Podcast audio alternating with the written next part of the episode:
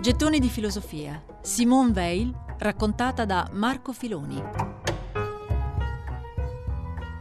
La guerra è il peggiore di tutti i mali. Simone Weil non aveva dubbi a riguardo, però pensava anche che se non si può più impedire un conflitto, allora bisogna prendere posizione.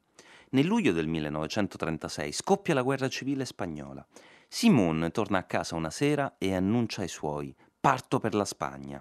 Una decisione non facile, come scrive in una lettera. La guerra è sventura. Per pensare la sventura è necessario portarla nella carne, profondamente conficcata come un chiodo, e portarla a lungo, affinché il pensiero abbia il tempo di temprarsi abbastanza per guardarla. È l'8 agosto quando passa la frontiera a Port-Bou, Arrivata a Barcellona, tenta, invano, di farsi arruolare fra i miliziani repubblicani così da potersi infiltrare nelle zone franchiste. Si sposta in Aragona, sulle rive dell'Ebro, e qui entra nella famosa colonna Durruti, comandata dall'anarchico Buenaventura y Domingo Durruti. Simon si presentava come giornalista e probabilmente fu così che ottenne di andare al fronte. Ma una volta lì chiese con insistenza di partecipare attivamente alle azioni del gruppo. I delegati non la volevano, avevano subito notato la sua scarsa abilità manuale, tanto che i compagni evitavano di passare di fronte alla traiettoria del suo fucile. Ma far desistere Simon Weil era impresa impossibile, anche per il più temerario dei rivoluzionari. Eccola allora, arruolata e col fucile in mano. A tal proposito scriverà a un'amica per fortuna sono così miope che non c'è pericolo che io uccida qualcuno, anche se gli sparo addosso. Fu proprio la sua miopia a salvarle la vita.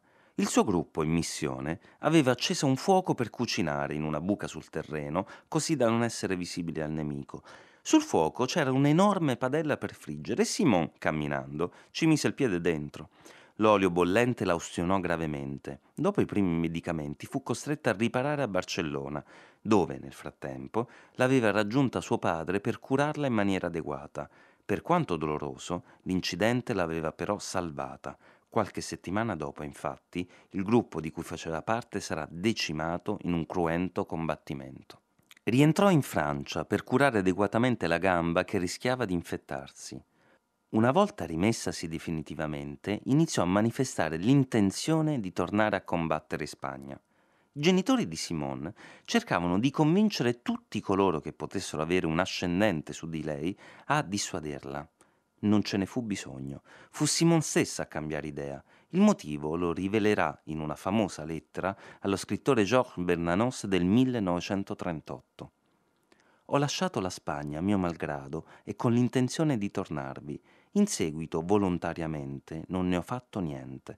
Non sentivo più alcuna necessità interiore di partecipare a una guerra che non era più, come mi era sembrato fosse all'inizio, una guerra di contadini affamati contro i proprietari terrieri e un clero complice dei proprietari. Era diventata una guerra fra la Russia, la Germania e l'Italia. Gettoni di filosofia. Simone Weil, raccontata da Marco Filoni.